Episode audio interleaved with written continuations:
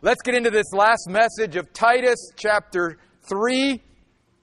But before we do, let's be reminded that the overall theme of this book is that Paul is writing this letter to this man Titus, who is establishing leadership in all of these churches on the Isle of Crete. And as he's doing this and as he's growing these churches, he wants these Christians to be challenged and confronted with this truth he wants them to live in such a way, to live out the message of the gospel in such a way that the way they are living is a way that is attractive and appealing to others around them. That in fact it goes even beyond that, that it is a compelling lifestyle that literally draws people to God because of the way that they are living their lives. And obviously, God wants the same thing true in our lives. So, if there is a key verse, to me, it's verse uh, 10 of chapter 2 when Paul says, In order to bring credit to the teaching of God our Savior in everything. We are to live in such a way that we evidence and demonstrate the power and work of God in us in an attractive, appealing, and compelling way. That's what it means to bring credit to the teaching of God our Savior, again, in everything.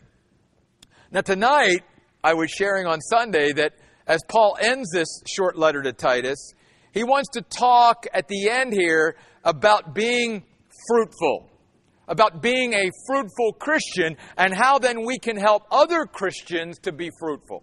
So before we get into this message in Titus tonight, keep your finger in Titus chapter 3 and go back to the Gospel of John chapter 15.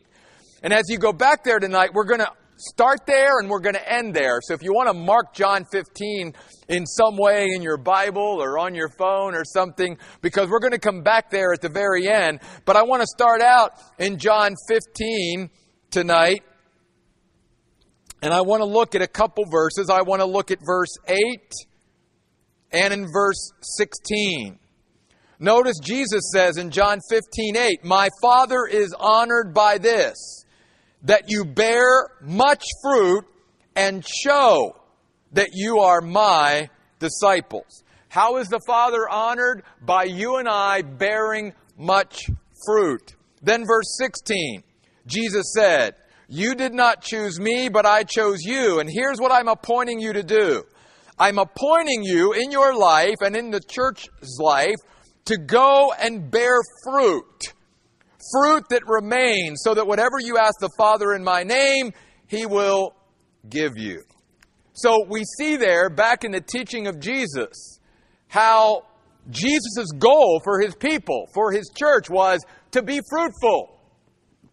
And that's exactly where Paul ends this letter to Titus on. He wants us to bear much fruit so that God the Father can be honored and glorified. Now, as I've shared with you before, here's a very important thing, though, that we need to talk about initially. And that is that so often as Christians, we get so caught up in trying to identify the fruit in our lives that we miss sort of the main point and the bigger picture. It's not really, it doesn't need to be our focus of what the fruit is. And here's why. Because the Bible teaches that if we st- simply stay attached as the branches to the vine, which is Jesus Christ, as we're going to see at the end of this message, then we will be fruitful. Instead of trying to figure out, well, is this being fruitful? Is that being. We don't need to worry about that. We, we don't need to, again, take up our valuable time trying to think of how am I being fruitful and, and what. You and I will automatically, organically, naturally be fruitful if we just simply stay in fellowship with Jesus Christ. If we walk with Him every day, if we as the branch stay attached to the vine, Jesus says, you will be fruitful. You don't need to worry about what the fruit looks like. You don't need to worry about, you know, is it is this being fruitful? Is that being fruitful? Because whatever you and I are doing in partnership and fellowship with Jesus will bear fruit. Okay. So that's the thing I just need to focus on. I just need to stay attached to Jesus. I just need to stay in fellowship with Him. I just need to walk with Him every day. And I will be fruitful no matter what. Think of Psalm 1, where the psalmist says that if we uh, plant ourselves like that tree by the rivers of living water, and Jesus talks about that. I'm going to give you water that will bubble up inside of you like this perpetual spring, and you'll never be thirsty again. And the psalmist says, when we plant ourselves under that, you know, river, where all those roots are just drawing from that, that river that can never run dry and never run out, it says, whatever we do, will prosper will be successful. And we never have to worry about, well, is that river ever going to, you know, run dry? No, it's the river of God, as Jesus said. You'll never be thirsty again. So that's what I want to start out with tonight. That's where Paul's talking about here. In fact, later on, we'll get back to that, but I'll show you where I got this from in verse 14 of chapter 3 of Titus. He says, Here's another way that our people can learn to engage in good works to meet pressing needs and so not be what? Unfruitful. I don't want our people on the Isle of Crete to be unfruitful. I don't want our people in Chandler and Gilbert and the East Valley of I don't want them to be unfruitful. Jesus appointed us to go and bear fruit. Jesus said, My Father is glorified when we bear much fruit. So, how do we be fruitful?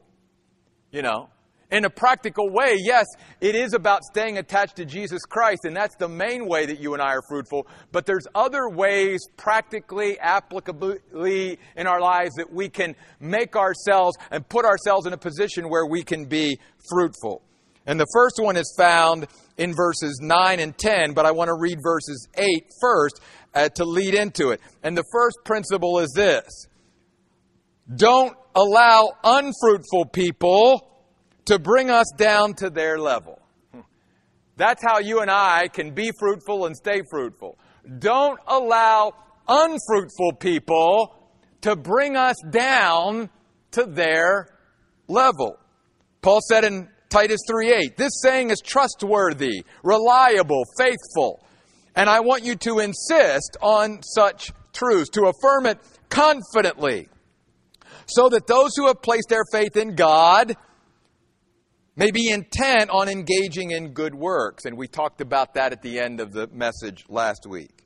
These things are good and beneficial for all people. Now, notice verse 9.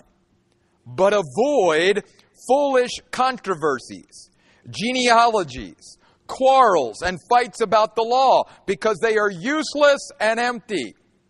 Reject a divisive person in your fellowship after one or two warnings. You know that such a person is twisted by sin and is conscious of it even himself. Paul is saying here in this passage on being a fruitful Christian that if I want to be a fruitful Christian, I've got to distance myself from the unfruitful crowd because they will drag me down. They will bring me down to their level and I've got to avoid them. I've got to put distance between me and them. It goes back to the biblical principle. If you want to be wise, the Bible says, then walk with the wise. A companion of fools will suffer harm. So it is very important who our associates are, who our friends are, who, who we're close to, who we're allowing it to influence our life. And Paul is saying not every person in the body might be a healthy individual for us to be around, uh, especially for long periods of time, because they will, in a sense, start to influence us and drag us down to this level. Now, there's a couple things that I think Paul is, is talking about here, too, that we need to keep in mind when it comes to being fruitful or avoiding unfruitful people. I want to first of all talk about the T word time. The Bible says that we have very limited time on earth. That we need to recognize our life is a vapor and it goes by very, very quickly. Psalm 90 verse 12, teach us to number our days that we may apply our hearts to wisdom. So there's all this teaching in the Bible about being time conscious and making sure that because our life is so brief, we don't spend our life in things that at the end of it all isn't really going to matter. And that's exactly what you see an unfruitful person doing. He's all or she's all caught up in foolish controversies, genealogies, quarrels, fights and notice, Paul says at the end of verse 9, they're useless and empty. They're, they're not going to really mean anything. We're arguing and fighting about all these nitpicky things, and, and yet at the end of the day, What's it really about? Am I really going to spend my limited time on earth getting caught up in this? And, and this is, this is one of the main differences between a fruitful person and an unfruitful person. An unfruitful person will get caught up in things that really don't matter. A fruitful person will try to stay laser focused on the things that really matter and not get distracted by the things at the end of the day, at the end of their year, at the end of their life, really has no profit or benefit.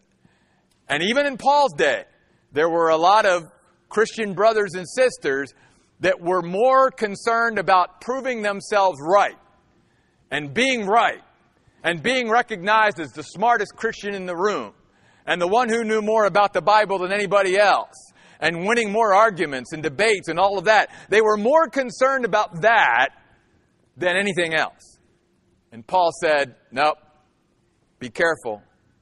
You don't want to let someone who has that kind of attitude and that kind of temperament begin to influence you and drag you down to their level. There's only so much time in this life, and it has to be spent on the things that really matter. Not the things, as Paul said, that are fights that end up being useless and empty, profitless, no benefit, worthless. In fact, at the end of verse 8, he tells us that when we are intent on engaging in good works, he says these things are good. That word literally in the Greek means beautiful.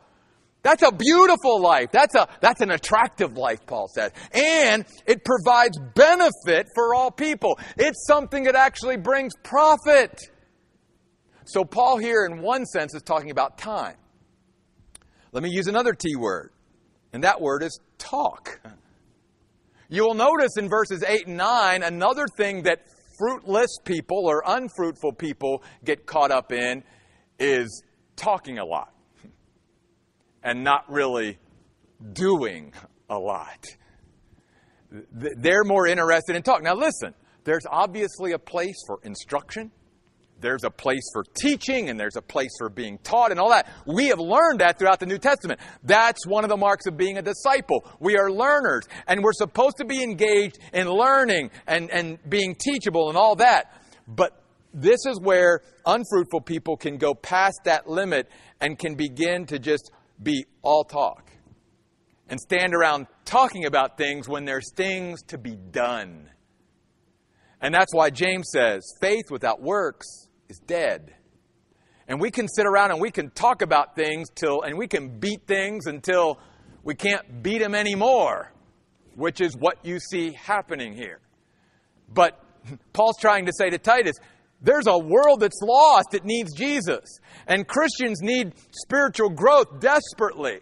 And, and we as a church need to get stronger. And, and we need to make an impact in it because we've only got so much time. So let's not sit around and just talk. Let's be doers of the word and not hearers only. And so you see that emphasized here as well. A fruitful Christian will balance the talking that they do with the working and, and doing that they do. In a sense, that the healthy balance is I will take in enough teaching and instruction and learning all of that to be the fuel for my doing. Where an unfruitful person is all about just sitting around and talking about things all the time and never really getting up and being engaged and intent on the good works and actually carrying it out and fleshing it out in their life. And then the other thing here, the other T word that came to my mind as I thought about these two verses is the word target. And again, it sort of ties in with the whole talk and time. It's notice what is their what is their goal? What is their target? What is their aim of all this? Is it just to make themselves look good and prove themselves right in the fellowship? Because Paul says that's not good. That's not being fruitful. That ends up being useless and empty. We get that too in verse 10. Notice he says, reject a divisive person. The word divisive means someone who is part of our fellowship who is more interested in drawing people to follow them rather than to follow Jesus. They're more interested in gathering a group to follow them. And, folks, can I tell you? That is still happening today in our Christian communities and in our Christian churches.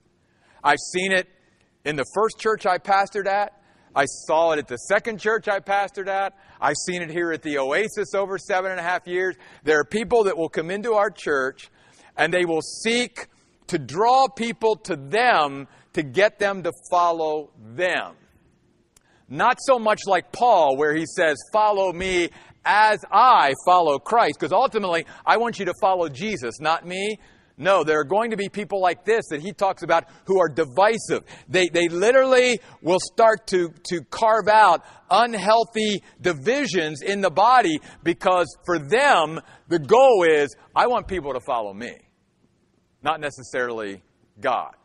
And like I said, we've had people come through the oasis that have been just like that. In fact, we've even had people leave our church who really, if they were honest, they would have said, I really don't want to leave the oasis, but I'm leaving because I'm following so and so. And they followed so and so out the door to somewhere else. See, we've got to be careful as fruitful Christians that we're ultimately following the Lord and never following another man or another woman. Paul calls those kind of people divisive people in the body. See, God wants us to be able to come together so, as Paul says to the Romans, with one mouth and, and one voice, we can glorify God together and we can come together and bring unity and have this great throng of all of us in unity, lifting up our voices in worship to God, learning together and growing together because we're all following or supposed to be following the same shepherd, Jesus Christ. That's not their target. Their target is getting people to follow them. And that leads to an unfruitful existence as a follower of Jesus Christ. So, the first principle Paul lays out here is don't get caught up in the ways of the unfruitful. Distance yourself. And then, verse 12, the next principle spend time with fruitful Christians, just the opposite. Don't allow unfruitful people to bring you down to their level, but on the flip side, spend time with fruitful Christians. When I send Artemas or Tychicus to you, verse 12, do your best, Titus, to come to me at Nicopolis, for I have decided to spend the winter there. Notice that Paul was always desiring and wanting to be around fruitful Christians. He desired it in his life. Far from being this lone ranger that was out there on his own, Paul was never, he never desired that. He never wanted that. He always wanted to be around fruitful Christians. He always wanted the fellowship of Christians in his life. You see that in all of his letters. He wasn't trying to do his Christian life on his own. And one of the best ways that you and I can be fruitful and stay fruitful and maintain our fruitfulness is by being around fruitful Christians. You see, iron sharpening iron. You see. If I'm always around unfruitful Christians, it's going to be really hard for me to, you know, stay fruitful and be fruitful and not get pretty discouraged pretty quickly. And that's part of why God created the local church. Because He wants us, maybe, you know, maybe in your family, You're the only fruitful Christian. Maybe in your neighborhood, you're the only fruitful. Maybe at work, you're the only fruitful Christian. But you can hopefully come to a local church where you have other brothers and sisters in Christ who are desiring the same things you are and who, who are desiring to be more fruitful, uh, like Jesus said, and you can begin to hang around them and fellowship with them and rub shoulders with them, and it can be mutually encouraging for both of you. Paul wanted Titus to be with him. And one other thing, too, here in this verse that I think is important. I think a fruitful Christian makes sure that they take care of their responsibilities. Unfruitful people will let responsibility go. And notice that Paul's saying, if I'm pulling you, Titus, away from Crete, then I'm going to make sure, if I, that's my responsibility, that I'm sending Artemas and Tychicus over there to take your place. I'm not, I'm not going to leave that void. I'm going to make sure that there's somebody to fill that void. So let's get real practical. If you and I have some area of responsibility in our local church or in our life and we can't fulfill that responsibility for a time for something, then it should be up to us to get a replacement. It should be up to us to get a replacement. We shouldn't have to always go to our ministry leader or the person in charge unless that's something that they've laid out that they want to be included in that. That's fine too. I'm, I'm not opposed to that. But sometimes maybe if we can't be there or something else, it, it shouldn't always have to be the leader's responsibility to make sure that that hole is plugged or that gap is filled. Sometimes that's just up to us to make sure somebody is there because we can't be. And that's being a fruitful Christian. That is accepting the responsibility and making sure that if I'm pulling somebody else out, I'm going to make sure somebody else is in there. And that's exactly what Paul did on the Isle of Crete.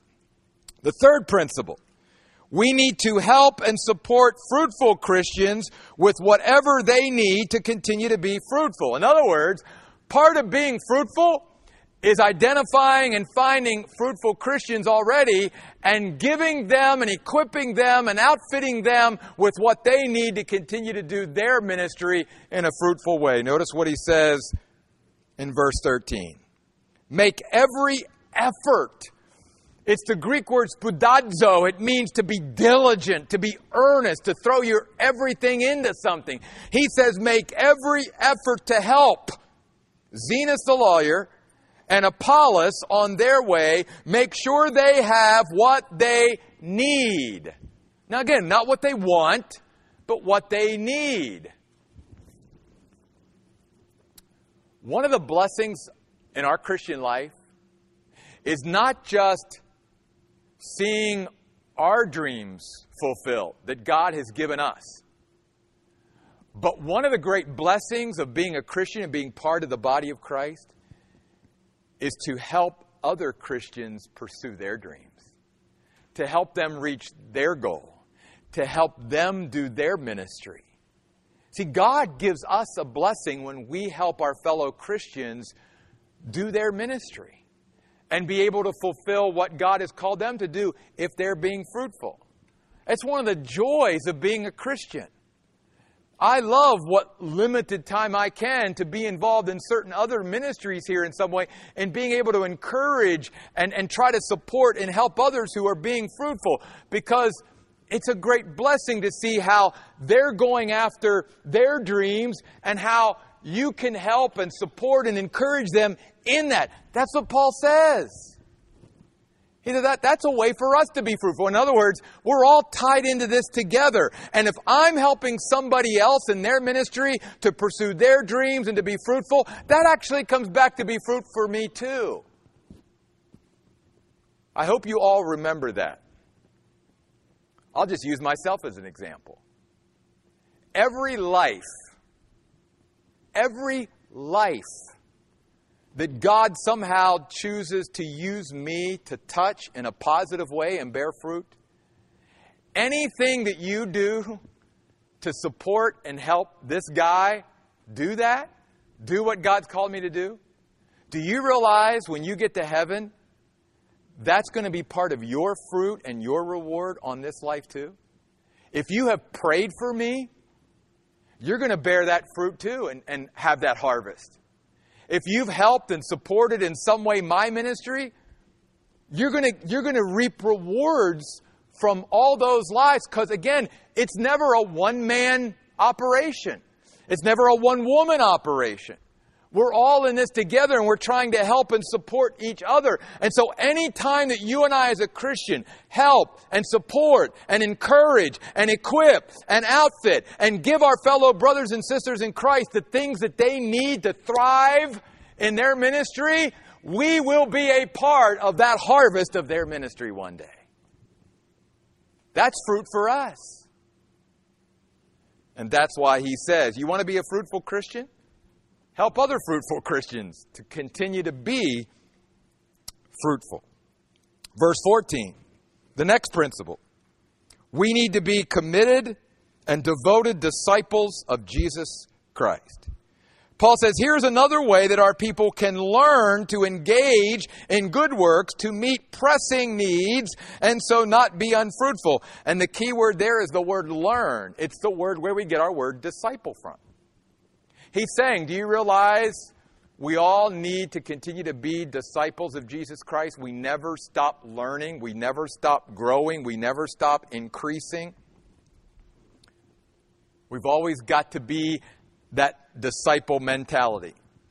Because it's that disciple mentality, that, that disciplined, consistent practice of doing the Christian life every day that gets us fruit and bears fruit.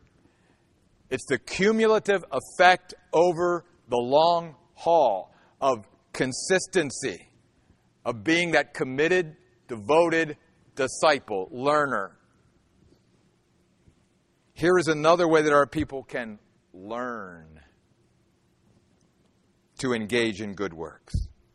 And by the way, this word learn is not just learning from experience, it is also learning from being instructed. It's both, it's a balance which again goes back to that balance of not just talk or being taught, but also doing. The word learn here means that a disciple will be balanced in the fact that they will learn both from being instructed, but they will also learn by the experience of doing. Both.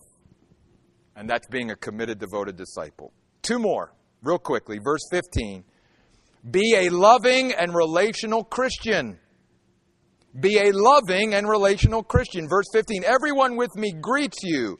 Greet those who love us in the faith. Again, it goes back to the whole thing about Paul never saw our Christian existence and being part of the body of Christ as being by ourselves, but being in fellowship with our fellow brothers and sisters in Christ and doing this together. And the more we love, remember at the end of uh, John 15 there in several places when Jesus is talking about being fruitful, then what's he go on to say? Because you should love one another, because you should love one another, because you should love one another. That's just part of being fruitful. You and I will be fruitful when we truly learn to love each other and be relational to each other and build healthy, strong relationships and bind, uh, bind bonds with one another so that we can be glued to each other and do this together. It's important. And I love that it takes place here at our church. In fact, I got to share this with you. I won't say her name because I don't want to embarrass her, but one of the new gals that's been coming to the Oasis for just probably four or five weeks introduced me to her mom on Sunday. And once again, with tears in her eyes, she said, Pastor Jeff, she says, I've been a Christian for many, many years. She said, This is the first church I ever felt like I was part of a family. Now, to me, I, I loved hearing that, but on one sense, it was like, that's so sad. That is so sad. Not that she's that old, but still, it's like, wow. I'm glad she feels that way here. Thank you for making her and others feel that way. One other one. What a great way to end. Another way to be fruitful and help others be fruitful is remind them to be a grace centered Christian. To be a grace centered Christian. How's Paul end this letter? Grace be with you all. Grace. Now go back to the Gospel of John as we close tonight. And here's why that ties right back in to what Jesus says in John 15, verses 4 and 5. We've already looked at verses 6 or 8 and 16. Grace speaks about recognizing and acknowledging our need. That's one of the concepts of that word, grace. That's why the writer of Hebrews in Hebrews 4:16 says, "Let's come confidently unto the throne of grace that we may obtain mercy and find grace to help in time of what? Need. Need. I will I will go to God and ask for grace and be receptive of his grace if I feel I'm in need. If I feel like I got it, that I don't need God or I don't need his grace, then obviously I can, I can live life independently. God says, I'll, I won't force my grace on you, but I will give grace to the humble, to those who recognize and acknowledge, I need you, God, and I need your grace. Well, that same thing is true with being a fruitful and, and sustaining being a fruitful Christian. It is always recognizing that I need to be grace centered in the way I live, meaning that every moment that I live, Jesus, I need you. Every hour, I need you. Every minute, every moment of the day, I need you. And when we live grace centered, knowing that we need the Lord and that we need to continually learn to depend upon Him more and more, we will be fruitful and we will bear much fruit through our dependence. Not our independence, but our dependence on Him. And Jesus emphasizes this in John 15, verses 4 and 5, on this passage about being fruitful when He says these words, and I'll close with these. Remain in me, and I will remain in you. Just as the branch cannot bear fruit by itself unless it remains in the vine, so neither can you unless you remain in me. I am the vine, you are the branches. The one who remains in me and I in him bears much fruit, because apart from me, you can accomplish nothing. That's a description of being a grace centered Christian, where I hold Jesus' hand every day and say, Jesus, I need you. I need to depend upon you.